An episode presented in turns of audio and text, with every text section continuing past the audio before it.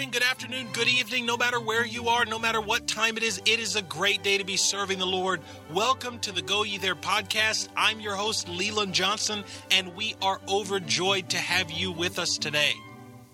Time is the one thing that we all have in common, but the one thing that we all use differently.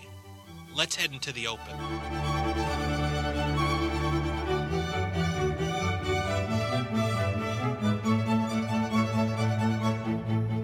In Ephesians 5 16 and 17, the Bible says, See then that ye walk circumspectly, not as fools, but as wise, redeeming the time, because the days are evil. Time management is an issue for most people, but for missionaries, it can be a killer. In our first show on time management, we talked about the reason why. As missionaries, we don't have anybody looking over our shoulder. We don't have anybody waiting at the office, and we don't have a time card.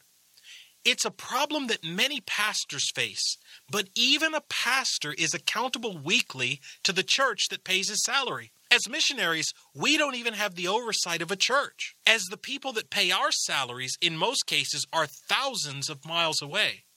That puts pressure on us as missionaries to hold ourselves accountable, which means that we can generally use all the help that we can get. Today we're going to talk with author and pastor Tim Challies.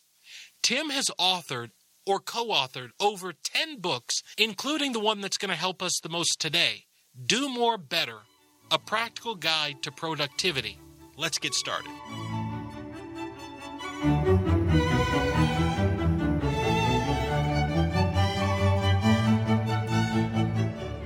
Tim Challies is a husband, father, church leader, and author. He's authored books on various topics, including a book called Do More Better A Practical Guide to Productivity, which informs us on our topic of time management for today. Tim, it's great to have you with us. I'm glad to be here. Thanks for having me. Tim, let me start off by asking you you know, since missionaries don't live on the clock, with a manager over their shoulders looking to see what they're doing, it can be difficult to manage our time. Where does someone start in the area of time management? I think there's a couple things to say here. The first of which is that a lot of the time management techniques we pick up or we learn through books were created for, I guess, a different time and sometimes a different place. Uh, they weren't really created on the whole for people who are in what's essentially what I call knowledge work, right? Where you look at your day and you know there are things you need to accomplish, but it's really it's wide open, and you can choose to do it here or there or then, and um, you, you have a lot of freedom before you. And that's a very different way of looking at the time versus working on the line at the the car factory, where a car comes by every X number of seconds, and you put your piece on, and you do that until your shift is done, and you go home. Um, so we're looking at people like myself as a writer, pastors, missionaries. Their their day, their week is just laid out before them, and they have to make sense of it. So I think it's first good just to acknowledge that that this is very different from what other people have, where there's somebody telling them what they must do at all times. And I think there's freedom in realizing, okay, that's okay, and that's a good thing. I, I can work with this. After that, I think the, the fundamental thing that most people skip over is what is productivity? Why does it matter? Uh, what is a distinctly Christian way of looking at productivity? So the the messaging we pick up from the world is maybe productivity is doing lots of stuff, or productivity is doing stuff quickly, or productivity is achieving your dreams, whatever it is. Uh, I think we as Christians do well to go to God's Word to look there and say, okay, what does the Bible tell me about being productive? What are some messages I would pick up from God Himself as He's instructing me on what it means to live a life of productivity? So, Tim, that's a really interesting point that you bring up about the way that we look at things. Could you give us a little bit of information as to how does God view that? Or what are some things that the Bible tells us about how we can be productive, quote unquote? Sure, yeah. I think the Bible gives us a lot to work with there, and I'd want to begin with the, the, the big picture, which is we exist to glorify God. And so the, the job I have, the life I live, all of that in some ways is meant to bring glory to God. Now, how do I bring glory to God? Generally, I bring, bring glory to God by doing good for other people. Right? My goal in this world, my, my task in this world is to serve other people. That's what Jesus' task was when he came into this world. He glorified God by serving us.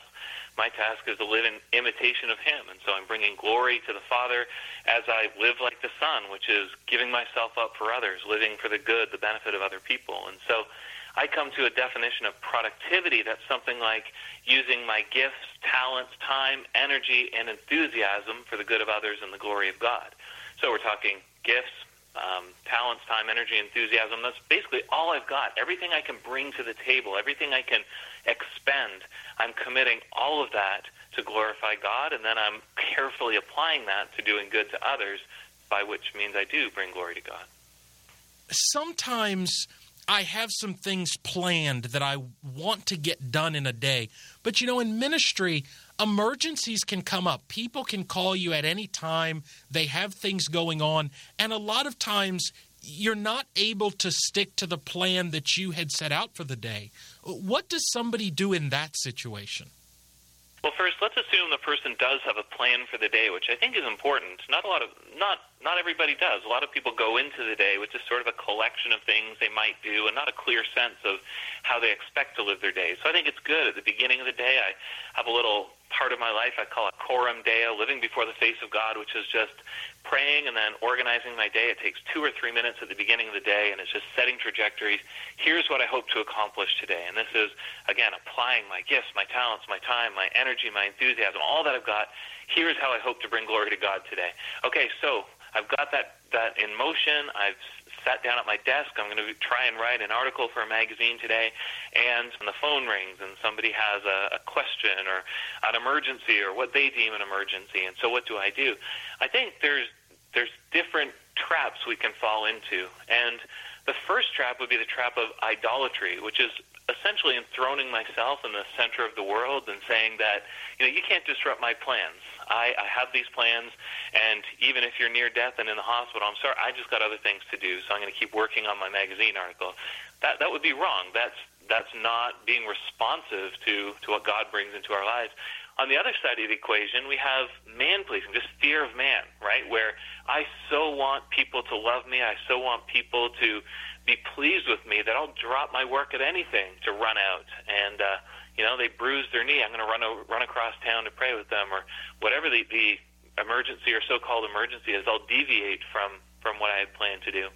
So I think the sweet spot is somewhere between those two, where we're carefully weighing and evaluating, and we're giving due attention to those things God called us to. That magazine article matters for a pastor. If you're doing pastoral work all week and then you have no sermon to preach on Sunday, you probably haven't managed your time all that well. And so I think it's really finding prayerfully finding that balance uh, day by day, setting a plan each day, and then just being careful uh, with what we allow to interrupt our plan. Yet also being careful that we're not being idolatrous in our carrying out of our plans. So, Tim, for a lot of ministry people in general, but missionaries in specific, because that's our audience, it can be really difficult to learn how to balance family and ministry how do you find the proper balance when your schedule has you available to other people almost all the time? So, what I lay out in the book and in this really the book is a program of productivity, just a way of living all of life. Um, what I lay out at the beginning is a life audit, which is sort of trying to, if you can picture flying over your life and looking down on it, what is your life made up of? What does God make you responsible for? What are the what are the areas of responsibility He's assigned to you? What are some of the the tasks, some of the jobs, some of the things that you need to do, and then rightly ordering those. And so you're creating time and space for each of those different things. So I divide my life into the personal realm. I have to care for myself. If I'm not caring for my own soul and my own body, I'll be useless to everyone else. I've got my family that I'm I'm meant to care for. I've got my church and I've got my vocation. So I divide all of life into those four areas.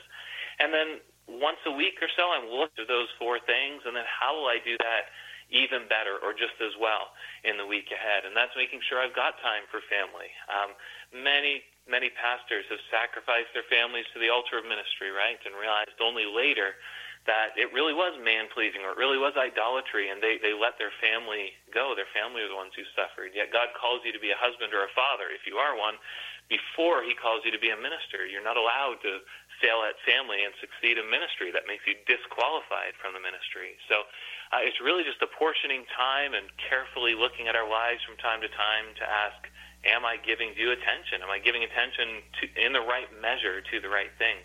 And, and life changes so much when you have infants versus when you have grown kids. Um, from job to job, country to country, you've got to continually evaluate and reevaluate. Tim, when you say that you constantly have to evaluate and reevaluate, you mentioned every morning that you take a couple of minutes. But how do you set up that time and to know what to do, what you're evaluating and reevaluating to try and help you manage your time better? Well, again, a lot of it comes down to just properly understanding what your life is made up of. And one thing I want people to ask what does it mean for me to succeed as a husband and a father? What does it mean for me to succeed as a pastor, as a missionary? What does it mean for me to succeed personally? What does it mean for me to succeed in my job? These are questions we ought to be asking and having some things we're striving for, some measures there. And those are things we can go back to. Uh, we can go back to once a week. I, I really value a weekly review, just maybe a half hour or an hour at the end of the week on a Friday afternoon where you're looking at the week that was and then looking forward to the week that will come and asking, how did I live in the last week? How will I live differently in the next week?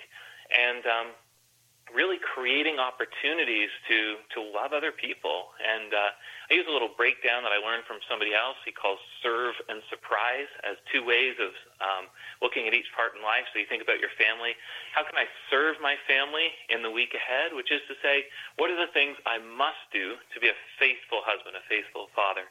But then also, how can I surprise them? What are things I can do this week that will just cause them to delight, that, that shows my delight in them? And so if we're looking at all of life and vocation and ministry, how can I serve? What are the things I must do? How can I surprise? What are the things I get to do just out of the sheer joy of the Lord, the sheer joy in these people? I think if you're looking at that week by week, you'll you'll never run out of things to do since we never run out of ways to love other people. And uh, I think you'll have a good measure on how you're really living your life before the Lord. Tim, let me just ask you one more question and we'll finish up. Is it possible for me as a parent to do things to instill good time management habits in my kids? Or is this really just something that they have to learn later in life on their own, as a lot of us are having to do as adults? Well, I think both. Uh, one of the interesting things that we find is that children are not taught a lot of basic life skills in school. And I know um, people listening here in different parts of the world, different educational systems, and all that, but we, we tend to teach our children, obviously, reading and math and those other things, which are very, very good, and, and we ought to be learning those. What we tend not to teach, and we've seen this in our kids' schools here in Canada, is they don't teach time management. They don't teach financial management. They don't teach how to pay bills. They don't teach those very basic life skills. So those then fall to parents. If you're a homeschooling parent, maybe you've already accounted for that. If your children are educated in a different way, then it, it falls. I mean, ultimately, it falls to you anyways. But I do think there's value in helping our children in this area. The number one way would be to model it for them, right? To model. I'm sorry, Daddy can't make that a priority right now because I'm doing this, or no, Daddy would love to break away and spend time with you, right? So just trying to to model to our children that we don't fly through life by the seat of our pants, but we do have a mission. We do have goals that we're we're working toward. Um, but practically, like so much of the wisdom we teach our children, it may not really take hold until they're they've moved out and started to fail and maybe uh, missed a class or lost a job or something. And uh, that seems to be the way many of us come to this. And most people, I think, learn productivity through emergency situations. They're not doing well. They've failed at something. They've they've missed something, and so now they go screaming to a book on productivity. They run to the bookstore, or they run to Amazon, and they buy something, and they treat it as an emergency, which is fine, except that when it's an emergency, you typically aren't doing the groundwork, and that's the most important part: is really laying that theological foundation of here's why it matters to be productive. If you want your productivity to stick, please don't skip the theology, right? Because once you understand, I've got to live for the glory of God and the good of other people, now you've got a very, very different motivation when you're approaching all of life, approaching productivity as a father, as a husband, as a missionary, in any other field. Tim, just take a couple of minutes and tell us a little bit more about your book, what's in it, and where we can get a hold of it. Yeah, so it's called Do More Better. Uh, this is the English. It's been translated into a couple of languages, I believe, so you might find it in some others as well. Uh, it's available pretty much wherever books are sold, I think, especially Amazon, which is where most people get it. And if you read it, you'll find it short. There's a student edition as well if you want that for your kids or if you yourself are a student. Uh, it's short and it's very, very practical. So it begins with that theological overview, and then it helps you audit your life, and then it helps you build a system where you're using different tools, using those tools in uh, synchronization with one another. And I trust really starting to live a life that is productive in the best and highest sense of that word. Tim, that's excellent information. Thank you so much for taking the time to be with us. I know that it's going to be a help and a blessing to those that listen as to how we can do better and do more to serve God. Oh, you're very welcome.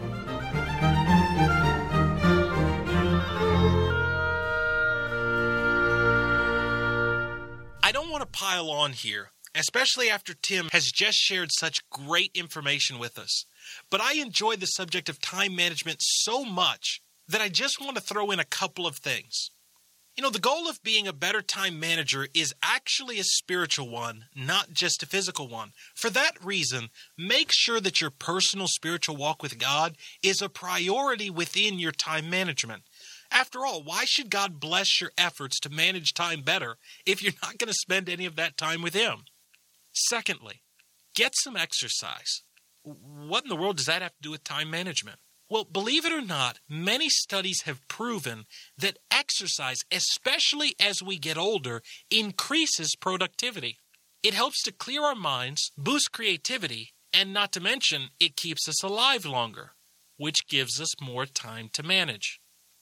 Lastly, go to bed. Staying up to watch that show or read a few more posts is just throwing time into a black hole. Don't do things mindlessly. If you're going to read a chapter, then read a chapter. If you want to see one more video of the cat that looks like Batman, then, well, just don't. If you're going to relax, relax. But relax intentionally. And the best form of relaxation is getting some good old fashioned sleep. All right, let's get out of here. In our next and final show, we are going to be sharing an incredible resource with you. Trust me, you don't want to miss the finale. We hope that you'll join us.